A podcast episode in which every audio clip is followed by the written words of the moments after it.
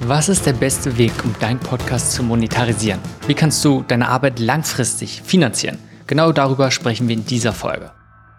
Hey, mein Name ist Simon Schubert und du hörst Das ist Podcasting. Lass uns anschauen, was der beste Weg ist, deinen Podcast zu finanzieren. Doch lass uns zuallererst anschauen, ob es überhaupt sinnvoll ist, deinen Podcast finanzieren zu wollen. Meiner Erfahrung nach ist es eine Frage, die sich die wenigsten stellen. Denn ganz oft wird gesagt, ja klar, ich mach's und ich investiere ganz viel Zeit drin. Dann möchte ich natürlich auch, dass ich möglichst Geld wieder rausbekomme, beziehungsweise ich einfach zumindest meine Kosten decken kann. Fair enough, kann man ganz klar machen. Ich möchte einfach nur, dass du dir erstmal diese Frage stellst, sagen, du musst es nicht machen. Möchtest du deinen Podcast überhaupt finanzieren? Denn auf den ersten Blick ist es natürlich, ja, ja klar, warum sollte ich es nicht wollen? Aber es ist wichtig, dass du dir darüber bewusst bist, dass es einen Unterschied macht, ob du einen Podcast als Hobby betreibst oder es professionell machst. Denn es besteht eine ganz große Gefahr darin zu sagen, ja, du machst deine Leidenschaft zum Beruf. Es hört sich erstmal gut an, aber das ist oft teilweise ein sicherer oder zumindest ein guterer Weg zu sagen, du verlierst du deine Leidenschaft. Also wenn du sagst, du möchtest es einfach nur als Hobby machen und es macht dir Spaß, du brennst dafür und du hast einfach nur Bock drauf, dann, hey, mach's doch einfach nur als Hobby. Finde andere Möglichkeiten, wie du das irgendwie finanzieren kannst und nicht direkt über den Podcast. Denn wenn du es einmal professionell machst, wenn du dafür Geld nimmst, dann hast du auch bestimmte Verpflichtungen einfach dabei. Das ist einfach nur mal ein wichtiger Punkt, den ich dir mitgeben möchte. Also werde dir darüber bewusst und stell dir erstmal eine Frage. Möchtest du es auch monetarisieren oder nicht? Nehmen wir aber an, du möchtest deinen Podcast monetarisieren. Denn klar, du steckst viel Mühe rein, erstellst sehr gute Inhalte, die anderen Mehrwert bringen. Und es zu monetarisieren ist auch einfach ein Weg, damit du es langfristig reinmachen kannst, damit du dich darauf fokussieren kannst. Darum ja, macht das für viele Sinn. Insgesamt gibt es einige verschiedene Optionen, die du wählen kannst, um deinen Podcast zu monetarisieren. Und auch hier ist es wieder wichtig, dass du die richtige Option für dich findest. Nicht einfach guckst, was funktioniert bei anderen oder was machen ganz viele, sondern schauen, was ist sinnvoll für dich.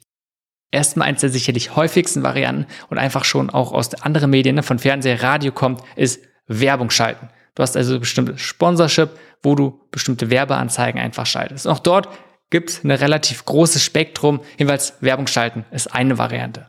Zweite Variante, du verkaufst einfach Produkte, kann was physisches sein, aber auch digitale Produkte, E-Books, Online-Kurse, die du dann über deinen Podcast darauf aufmerksam machst und so verkaufst. Andere Variante können natürlich auch sein, dass du Dienstleistungen darüber verkaufst. Gibt es andere Mehrwert und dann bietest du zum Beispiel Coaching oder eine andere Art von Beratung an verkaufst du Dienstleistungen.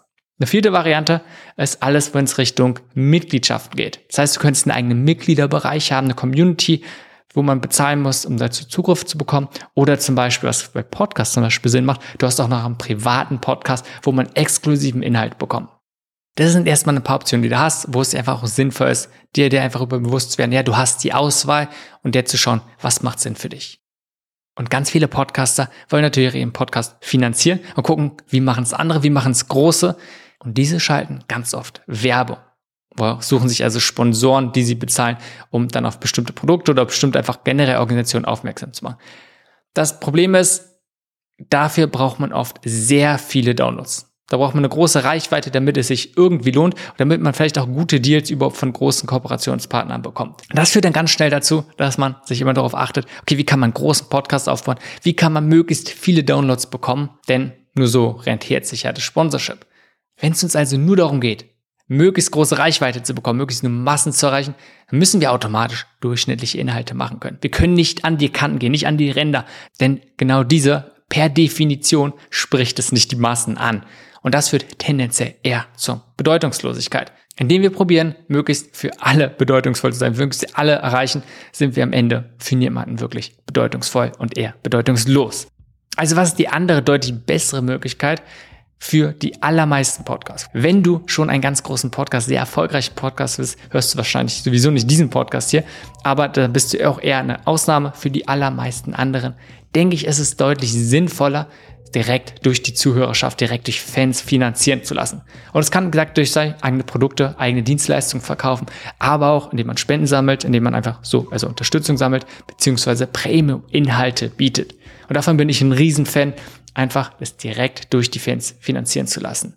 Denn erstmal, man macht halt die Inhalte direkt für die Zuhörer. Es geht nicht darum, das zu machen, was dann mehr Downloads bringt oder irgendwie was zu machen, um zu schauen, wie kann man die besten Kooperationspartner zukommen. Nein, sondern es geht darum, den besten Mehrwert für die Zuhörer zu liefern. Dadurch geht viel mehr auch in eine Art von Co-Kreation. Und das Ziel für mich ist es immer als, als Creator, möglichst unabhängig zu bleiben, die eigene kreative Freiheit zu behalten. Und dafür ist der beste Weg, für mich zumindest, direkt von den Zuhörern finanzieren zu lassen. Deine Kunden sind idealerweise deine Zuhörer. Und das hört sich jetzt erstmal sehr kompliziert an. Aber heutzutage gibt es schon enorm viele Plattformen, die einen dabei unterstützen. Erstmal, Apple und Spotify haben inzwischen ja auch eigene Programme, die genau das bieten.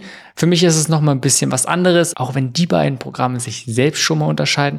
Trotzdem, da man, ist man eher nochmal an eine Plattform gebunden, als man nimmt eine komplett andere Plattform, die nicht unabhängig selbst ein Podcast-Verzeichnis ist. Und dafür gibt es bereits einige sehr etablierte Plattformen. Patreon sicherlich einer der am verbreitetsten, sehr bekannt, aber auch sowas wie Supercast oder Steady sind alles Möglichkeiten, wo du relativ simpel exklusiven Content bieten kannst, wo du relativ simpel eine Mitgliedschaft verkaufen kannst, wo dann deine Zuhörerschaft dich direkt unterstützen kann.